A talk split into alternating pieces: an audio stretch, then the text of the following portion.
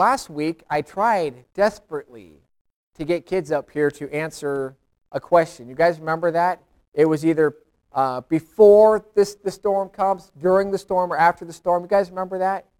And I got like six kids out of eight. Then I got two adults that helped me out. I thought about doing that with the adults. I didn't think it would work, so I'm not going to actually really do it. Um, but I think you guys know this answer. Okay, so just think it in your mind, say it out loud if you're brave enough to or have the desire to. But what are the top two topics uh, that people do not want to get into discussions about? Whether it's on a date, whether it's with a stranger, or whether it's around the workplace lunch table. Yeah, or uh, politics, religion and politics, right? Okay, so I didn't see anybody. I, I don't know if I have enough suckers for all those answers. So Okay, if you want to, yeah, just come up here after so you can have supper. You know, and I, I understand, I am not one of those people who wants to get uh, caught up in politics especially, but religion, you know, there's different responses that people are going to have. Some people, if you start talking about religion or politics, they get very upset because if you don't agree with them or they're very adamant about this is what I believe and this is why, and they just are very defensive, right? So you don't want to come across those people. So that's a, a reason to kind of avoid that. Some people say, I know what I think, I know what I believe, but I really don't want to get into this confrontation. So they kind of sit in the middle. They kind of sit in on the fence because they don't really want to get into this kind of confrontation. Anybody feel like that? I feel like that because I feel like for the most part I know what I think, but if somebody's going to be a bear at me, I don't want to deal with it. Um, but then there's also the people who I also fit into this category at times with politics, like I can't do anything about it, right? It's, it's really not that big a deal to me. I know the world's going to pot, and I know there's all these problems, but I, I can't do anything. And so I just, it is what it is. And so people kind of deal with religion and politics that way. Like, you know, I don't know that kind of stuff. I don't really care about that stuff. And so it is what it is. Well, Jesus, he happens to fit into that religion uh, side of the, the equation, whether religion or politics. And he's one of those people that people like to avoid talking about because you're going to have different responses. Some people are going to get immediately upset when you say the name of Jesus. You can have a, a nice conversation, you bring up Jesus, and all of a sudden it was the wrong thing to say. Some people are going to say, yeah, I, I, think I believe in Jesus, or I know what I, I think, but I really can't defend it, and so I'm going to just kind of keep quiet about it. And then you have the people who say, you know what, I don't really care. You know, Jesus, maybe he's real, maybe something else is true, I don't know, but I'm just going to kind of avoid that topic altogether because I really don't care. So we're going to be looking at these responses throughout our message today. Are you okay? I know I don't want to point you out, but I want to make sure you're okay. Okay. Um, the first is we're going to see Jesus as the enemy, okay, as the nemesis. Now, kids, you look at this and you, will probably recognize, you got to turn this thing on. Um, you'll probably recognize uh, do you know, if you don't know what a nemesis is, this will kind of help clarify and solidify in your mind what it is. An, an enemy is a, nem- a nemesis is an enemy. It's, a, it's the person who, the competition, it's the competitor. So, uh, who is the arch enemy of Superman? Apparently, I, no. Who is it? No. Wait a second. No, no, no, no, no. They're both good guys. They're on the same side. What? No. What? Okay, Lex Luthor. Right? Yeah, Superman fights Lex Luthor. And I don't know as they as they keep having new episodes and seasons and stuff like that, I don't know if the enemy changes. But the original Superman, his enemy was Lex Luthor. Okay. You get one more shot at this. Okay? Batman. Joker, right? There you go, Taven. He's got it to you. Okay, so the, a nemesis, it's an enemy. So you guys get the, the picture. Um, and so people look at Jesus as the, as the enemy, as the nemesis. And who are these people? Okay, well, that's what we're going to be looking at here. Uh, reaction number one is Jesus as the nemesis. That was the religious leaders of the day. You can look and see Luke chapter 22, verse, or chapter 22, verse 66 uh, you can find who specifically who these people are. It says, As soon as it was day, the elders of the people, both the chief priests and the scribes, came together and they led him into their council, saying, If you are the Christ, tell us. So if you're trying to think of where is this really fitting into context, because it kind of feels like a, just a verse out of nowhere. Last week we saw Jesus was arrested because Judas betrayed Jesus. He was arrested and he was hauled off, and these are the people who finally have Jesus under their control. They, they finally have Jesus right where they want them. And they've wanted to get rid of Jesus for three to three and a half years. Ever since the time Jesus started teaching in the synagogues, ever since the time Jesus started healing people, even on the Sabbath day, they have looked at him as the enemy. If they could just get rid of Jesus, they could have all the religious control that they wanted to have, like they, they had before Jesus came along. These guys were known as the Sanhedrin. They, were, uh, they had complete jurisdiction or authority over and control over religious matters. Okay, so these guys, there were 70 of them. That's how many were supposed to be there. They have Jesus right where they want them. And what are they going to do? What are they going to do to Jesus? They're going to do a number of different things. Now, I'm not going to try to look at the, the, the, all four Gospels and put it all together and say this is the exact order of what Jesus went through, because we could do that. But I feel like that's just information. So suffice to say, it's just enough to say these are the things that he went through. And we're going to look at a few different passages in order to do that. So, uh, first, one of the things Jesus went through, Luke chapter 22, verse 63 to 65. It says, Now the men who held Jesus, they mocked him and they beat him. And having blindfolded him, they struck him on the face and asked him, saying, Prophesy, who is the one who struck you? And many other things they blasphemously spoke against him.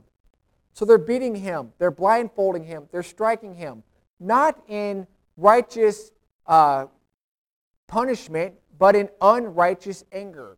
Now, of all the people who had the authority to deal with this, it was the Sanhedrin because it was against the law, uh, the Jewish law. You can look back in uh, Leviticus chapter 24, verse 16, and it said anybody who blasphemes against God should be put to death. But that's these guys weren't trying, they, they were wrong. That was their problem. They, they were doing what they thought they were supposed to do in, in a sense, but they were wrong because Jesus was the Christ. He's not who they thought he was going to be.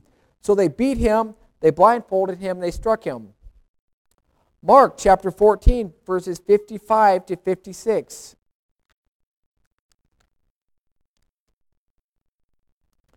This is what else they did to him. It says, Now the chief priests and all the council sought testimony against Jesus to put him to death, but they found none. For many bore false witness against them, but their testimonies did not agree. These guys had people come and, and try to make claims that Jesus did or said something. But even at that point, it did not agree.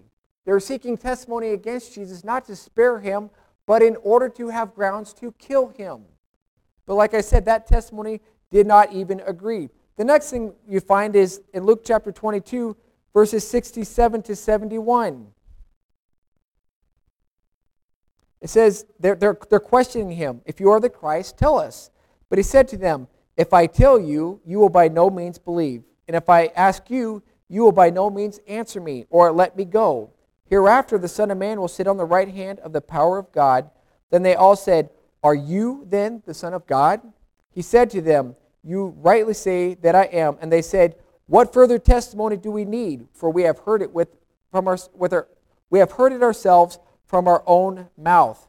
They're questioning Jesus about who he is, not because they're interested in knowing the truth as if they're going to be convinced. They're looking for, for, for reasons to put him to death. That's all that they're after. They're the nemesis, they're the enemy. They want to avoid Jesus, or they want to get rid of him and have the control that they had before. And they had, like I said, they had the authority to, to eliminate people who claimed to be God or claimed to be the Son of God, which is what Jesus was doing.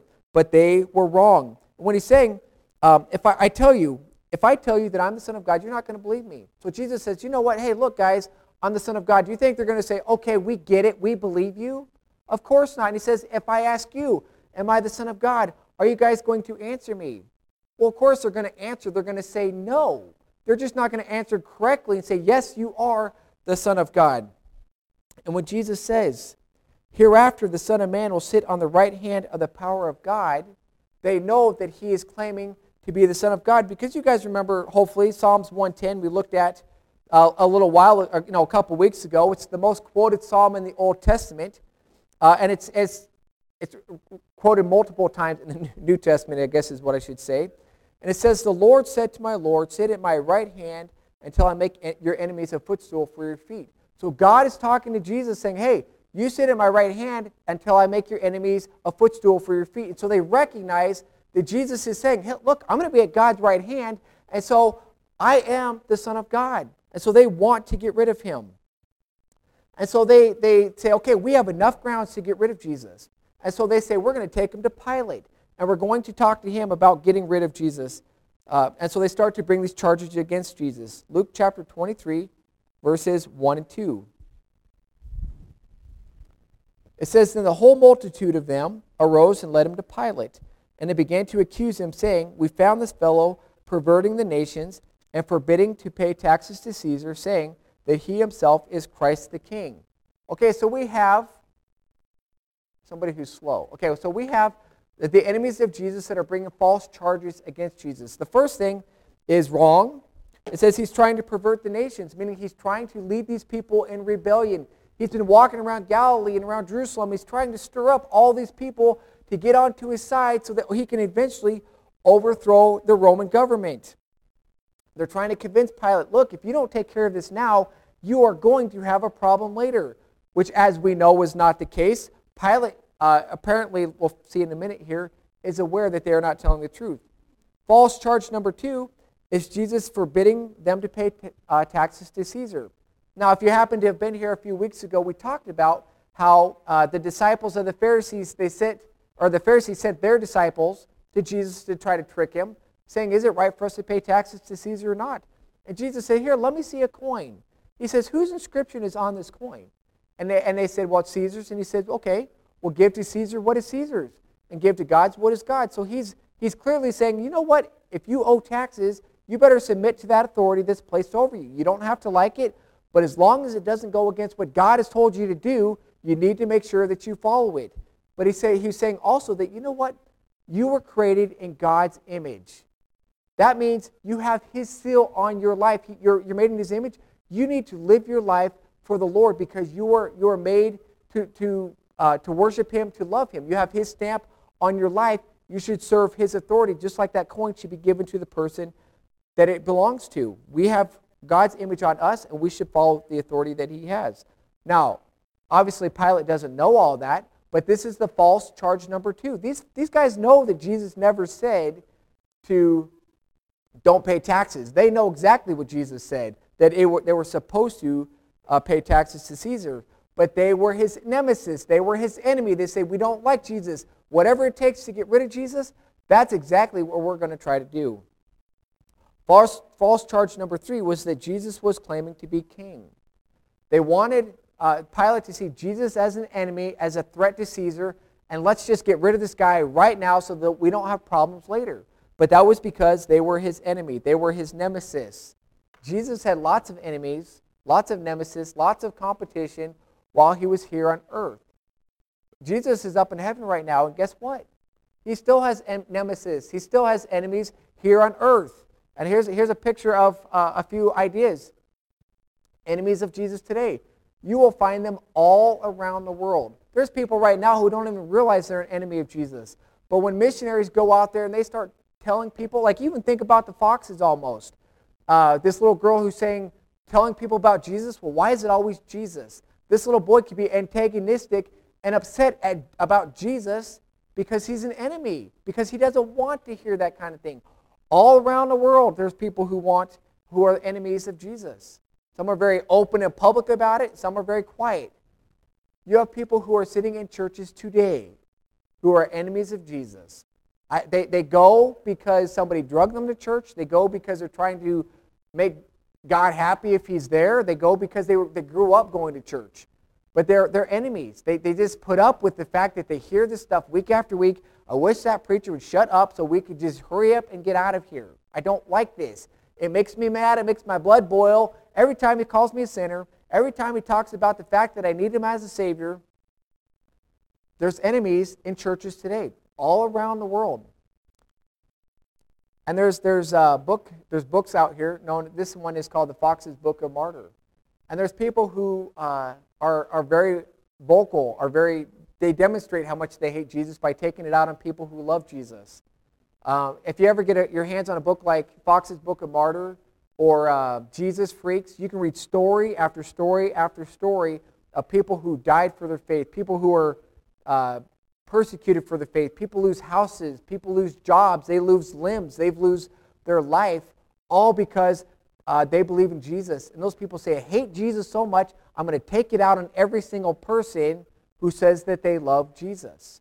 There's lots of enemies today. It's hard on people, but it's hard on Jesus himself when the en- his enemies take it out on, on his people. So Jesus has lots of nemesis. Jesus has lots of enemies. That's that's the, uh, the uh, response number one. Uh, response number two is, they, is people who see Jesus as neutral. And that's where we get in with Pilate because the, the people brought Jesus to Pilate and said, hey, we want you to eliminate this guy. We hate this guy. All they can do is throw these accusations. And the Pilate's got to do something with this, right? He's got to come up with some kind of response to this. And so we, we see what his response is in verses 3 through 7. Luke chapter 23, verses 3 through 7. Then Pilate asked him, so he asked Jesus, Are you the king of the Jews?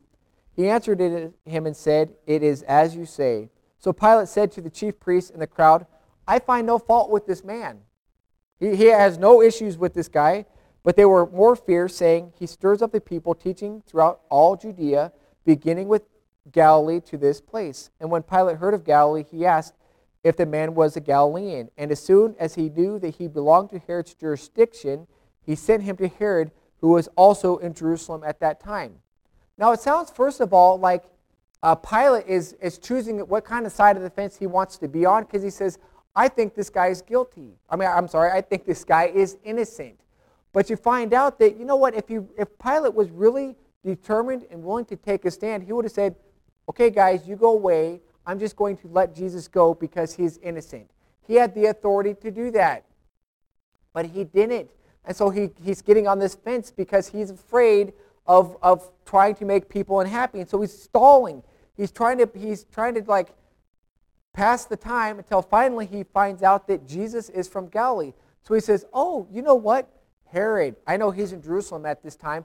I'm going to pass him off to to deal with Jesus. I'm going to I'm going to avoid having to make a decision. I'm going to sit on the fence and let somebody else deal with this. I don't want to, to have to deal with this. I don't want to fight these people. I just want to let them have their opinion and let Herod be the one who takes the brunt of this. So he doesn't let him go. He, he ultimately uh, says, I mean, he, I'm going to pass him off to Pilate. He just passes him off. But then you find out that Pilate says, you know what? He had his little fun with Jesus. He sent Jesus back to, to Pilate. And then Pilate tries to pacify these people in verses uh, 13 through 23, which I'm not going to read right now. But he says, let's just have Jesus punished. Let's just have him whipped. And then let's let him go. And he tries and he tries and he tries to get that outcome. And Jesus doesn't deserve that. But he's trying to punish him and say, let's, let's just come up with some neutral ground and then we'll let him go. So that's all he wants to do. He just wants to sit on the fence and say, I don't want to deal with this. And there's lots of people who are just like Pilate. There's lots of people who are sitting on the fence today. Uh, there's people who you go to school with, kids, who sit on the fence. They, they hear the name of Jesus, and they're not, they, they might kind of believe that it's true, but they're not really ready to step out of the boat. They're not really to jump on one side of the fence and say, okay, I'm going to walk with Jesus. I'm going to follow him wholeheartedly. I'm just going to try to you know, on Sunday I'll be that Sunday Christian, and then the rest of the time I'm just going to try to blend in because I don't want to make a statement. I just, I just want to kind of keep everybody happy, right? I'll, I'll make my parents happy on Sunday, and I'll make my friends happy the rest of the week because they want to sit on the fence. People in churches sit on the fence. They come to church and they, they, they sit there and they listen, and then they, they go out to the, to, back to their regular real lives and they don't really make a change. They don't really make a stand because they, they don't want to have to, to change their life. They don't really want to have to defend what they believe. They don't want to have to get into the conf- that confrontation dealing with religion or politics that people don't want to discuss. athletes. This is everybody, right? That's what I'm trying to do, just nail everybody. There's people everywhere who are sitting on the fence. Even rich people sitting on the fence. There's poor people that are sitting on the fence. They just uh, they people have heard the message over and over and over about the fact that we are sinners in need of a savior. And they say, I'm not ready to make that commitment yet. I don't want to. I don't know uh, what is, what is, what's, how it's going to change my life. I don't want to do that. A lot of people respond like a first grader. Uh, a couple weeks ago, Leslie was teaching the first grade for seven days, and she had this little kid that, when she'd pass out her homework, uh, this little kid would go, Here's the desk. I'm sticking it in the desk. I'm putting it down. I'm getting out my coloring sheet. I'm just going to start coloring. Well, did that homework go away? No. Leslie had to go around and say, uh, whatever her name was, why don't we pull that out and let's work on it. So she'd work on it for a second and then she'd put it away. Just trying to ignore it, like it's going to go away. And a lot of people do that with Jesus. They just act like, okay, I just make it through the Sunday message and then I can go and just ignore it. I can just forget about it. It really, it really is not that important. They act like a first grader. And why do people do that? Why do people choose to sit on a fence? Well, a few different reasons that I have is some people are afraid, they're genuinely afraid of choosing the wrong choice. And I can say, I understand that. Because there's lots of beliefs out there, there's lots of religions out there, and, and if they're all saying you got to do whatever they say to do in order to get saved, it can be overwhelming. And so they say, you know what, I, I can't decide. It's too hard to try to figure out. I don't know what's right. Well, that's, that's not going to work in heaven. God's not going to say, well, okay, you had a lot of choices. You couldn't figure it out. He's going to say, look, you were in church. There, there was all these resources. You could have done it. So I want to encourage you. If you say, I really don't know what to think, I don't know what to believe, start studying. Start studying what the Bible says. Start asking questions. Uh, ask me anything you want about it, and I will do my best to try to answer it. Uh, but don't just say, I'm going to sit on the fence and deal with it later. You just don't know when later is going to be too late. You have to decide now to decide uh, to get off the fence and say, I am going to choose to follow Jesus. So some people are genuinely afraid of making the wrong choice. Some people are afraid of what other people are going to think. You know, if I if I leave this church and go to this church, or all of a sudden I had all these buddies and none of us love the Lord, and all of a sudden I'm the guy who starts loving the Lord, uh, or my family, you know what? You can be outcasted. And I've known lots of people or lots of stories where I used to have this huge group of unsaved friends. I got saved, and all of a sudden I'm, I'm kind of by myself now, right? I got to make some new friends because nobody wants anything to do with me anymore. And it can be tough to lose all your friends. Uh, the Bible even talks about, uh, Jesus says in John 15, 18 through 20, which I won't read the, the whole thing, but it says, If the world hates you, keep in mind that it hated me first. If you're going to follow Jesus, you are going to be an enemy of the world. You are going to be a nemesis of the world. And it's going to be tough. It's, but it's, uh, it's worth it because your eternity rests on that. You have a few years on this life to have to deal with each other, to have to deal with the enemy, to have to deal with people's opinions. But you have eternity to reap the consequences for the choice that you made. Some other people are, might be afraid that the cost is going to be too high. You know what? Because when I trust Jesus as my Savior, all of a sudden I might have a conscience that I didn't have, and I have to stop doing those things in life that I did not want, that I used to enjoy doing. The language, the activities, the people. You might have to cut certain things off from your life. And people say, you know what, that's painful. I want to, to have both a foot in both worlds. And the only way you can get that is to sit on the fence. He says you have to decide. Uh, you know, the, the Bible says in Luke chapter 9, verses 25 to 26, what good is it if a man gains the whole world, you have everything this world has to offer, uh, but in the end you lose your soul? You forfeit your soul. You get absolutely nothing when you go to hell. You don't get to have your possessions. You don't get to have your friends. You get nothing if you don't choose to follow Jesus. It's going to cost you, but it's going to be worth it. So we see Jesus is a nemesis, Jesus is an enemy. We see Jesus as neutral. Like, I don't want to make a decision. I just want to sit on the fence and kind of like take my chances that I can put it off for another week. I'll wait till I'm on my deathbed in the hospital, and then I'll decide something. And hopefully you get that chance. And then you have the, the people who say, you know what? I, they see Jesus as nothing. I really don't care about Jesus. He's really if he's true, if he's not true. I, I more just see Jesus as a joke, right? That's, that's kind of where I'm going with that, that idea. Uh, Luke chapter 23, verses 6 through 10. It says, this is, I mean, now when Pilate heard of Gal, when Pilate heard of Galilee, he asked, "Is the man if he was a Galilean?" And as soon as he knew that he belonged to Herod's jurisdiction, he sent him to Herod, who was also in Jerusalem at that time. Now, when Herod saw Jesus, he was exceedingly glad, for he had desired for a long time to see him, because he had heard many things about him, and he hoped to see some miracles done by him. Then he questioned him with many words, but he answered him nothing. And the chief priests and the scribes stood and vehemently accused him. Then Herod, with his men of war, treated him with contempt, and they mocked him, and they arrayed him in a gorgeous robe and sent him back to, to Pilate.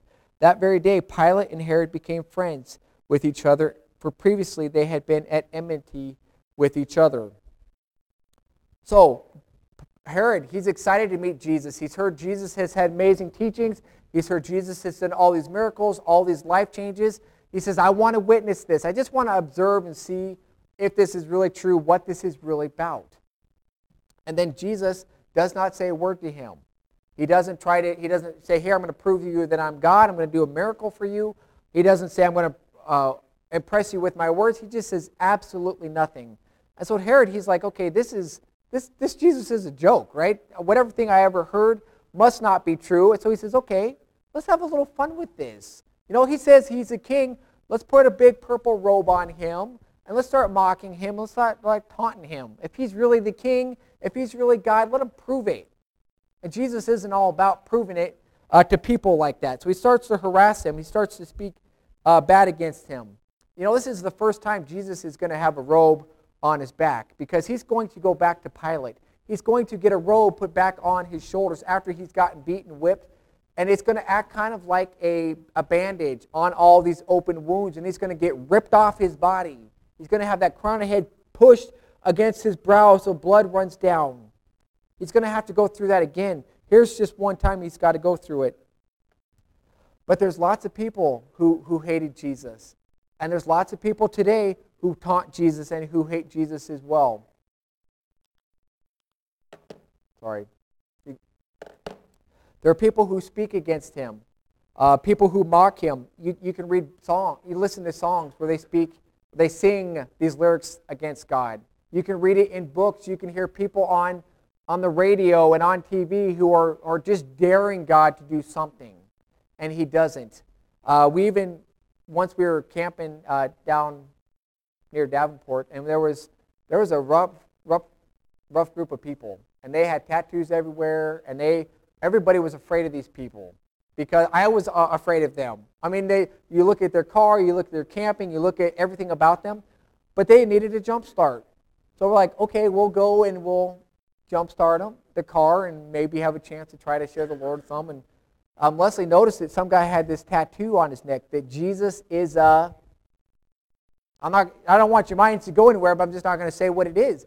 And he was that bold and that brazen, almost like daring God. Go ahead, do something. Look at what I said about you. And it's like a tattoo is pretty permanent, right? And it's on your neck where people are going to see it forever, unless you're going to run around turtlenecks, you know. And so this guy was bold and brazen about I don't care about who Jesus is. And that's the kind of attitude people have about him today. And if you're going to be a follower of Jesus, you're going to get that same kind of treatment. If you're the person who says, I'm going to get into the battlefield, I'm going to get off that fence, I'm going to stand on Jesus' side, people are going to treat you the same way. They're going to harass you, they're going to taunt you, they're going to laugh at you because you say you believe in Jesus. Why is, why is this little girl only talking about Jesus all the time? I'm sure he speaks bad against her. You know, uh, hopefully someday he does get saved and says, okay, I understand it, I get it, but you just don't know. People are otherwise, they're going to insult you, they're going to ignore you, they're going to persecute you in some way if you are standing on Jesus' side. And why do people get mad about Jesus? You know, my wife always is, is saying things like, well, why do you get mad? No one gets mad about Santa Claus, right? People believe in Santa Claus or they don't believe in Santa Claus or they the Easter bunny and no one gets mad about trying to defend that as being true or not. But when it comes to Jesus, people get that light switch, they get angry because They know that it's true, but they don't like what Jesus says in his word. They do, they do not like the bad news. And the bad news, I'm sure everybody knows. The bad news is that we are sinners. And nobody wants to hear that you're a sinner, that you're a bad person, because we all want to think, I'm a good person. I mean, compare me to the guy in death row, the murderer, to the, to the rapist. Compare me to those people, and I look like a pretty good guy. And I, I would think, you know what, I do look like a good guy compared to that.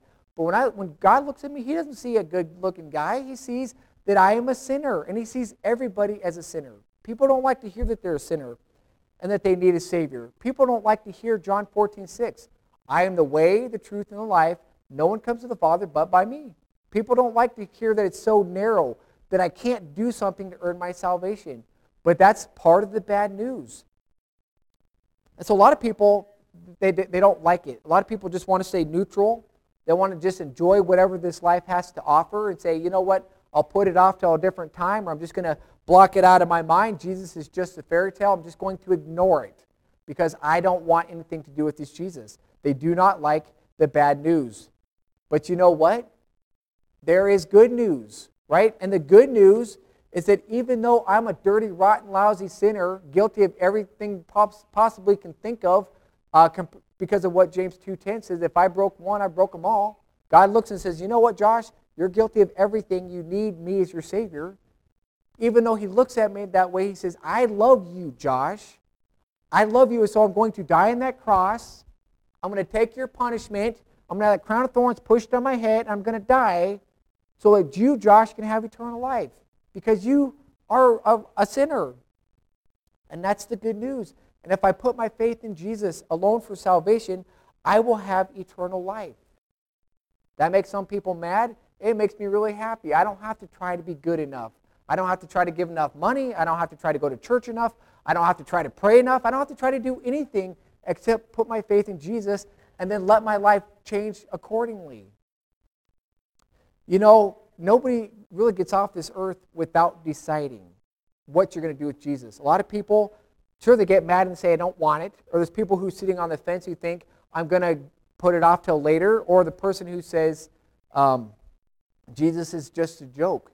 At some point, you are deciding. If you don't decide to follow Jesus, you're choosing to reject Jesus. You know, when Pilate, he thought he was getting out of it all, but he had Jesus sent back to him. He still had to ultimately decide am I going to uh, kill Jesus or am I going to take a stand and let Jesus go? And if you say, you know, so I'm, i just want to ask you, where are you at? Are you the person who's, who's mad at me right now because I keep saying you're a sinner in need of a Savior? Or the person who's thinking like, la, la, la, la, I'm just going to wait till this is done and get out of here? Or the person who says, you know what, you're, you're weird and this is just a joke. Or, obviously, there's the fourth one that we didn't look at, the person who says, I believe in Jesus. I put my faith in Jesus. I'm the guy who says, ah, yes, I'm a sinner just like you, Josh, but I put my faith in him alone for salvation. If you do not know Jesus as your Savior, get off the fence. Quit thinking he's just a joke. Quit thinking he's nothing. You need to put your faith in him so that you can have eternal life. Uh, um, again, if you're the person who says, I believe in Jesus, well, you just got to remember there's a world out there people who are the nemesis of Jesus. There's a world out there of people sitting on the fence. There's a world out there of people who says, I don't care. I just leave me alone. I'm just as happy. He's just a fairy tale. So be, to, to make sure that you get out there and share your faith with people. So wherever you're at, leave today different. If, if you know Jesus, let it change your life. If you don't know Jesus, please don't leave today without making it known to Jesus that you want him as your Savior. I'm going to pray and just say, you know what? This is a sample prayer about if you need Jesus as your Savior, to pray and ask him to save you. And then I'm, I'm just going to go back like I do always and stand in the back. But I want you to say, thumbs up, you know, if you do, or say somehow that, you know what, I did put my faith in him. And if, and if, um, and if you know Jesus, then just please be bold in sharing him with other people. Let's pray. Dear God, I know that I'm a sinner. God, I know you look at me as, guilty. And God, I, I, can look at my own life and see that I'm guilty. I can look and see that I'm not perfect, that I have sinned uh, because I've, I've broken the laws and the, the commands that are in your word. And God, I'm sorry for doing that. God, I know that I cannot go to heaven because of that, because of my sin, but I want to. And so I'm trusting you, God, to forgive me for my sins and to give me eternal life so that I can have eternal life and live with you forever. Thank you, God, that you made it that easy, uh, to, uh, that I just trust you to give me to have eternal life. And God, I pray that you'd help me to live for you from now on. And God, for those in here who say, I know you as my Savior, God, please give even me, give us each uh, a kindled fire, a kindled desire to get out there and to live it and to share it with those around us who don't know you, God. We don't know when those opportunities are going to come. Please help us be ready to share that message with people as they need it.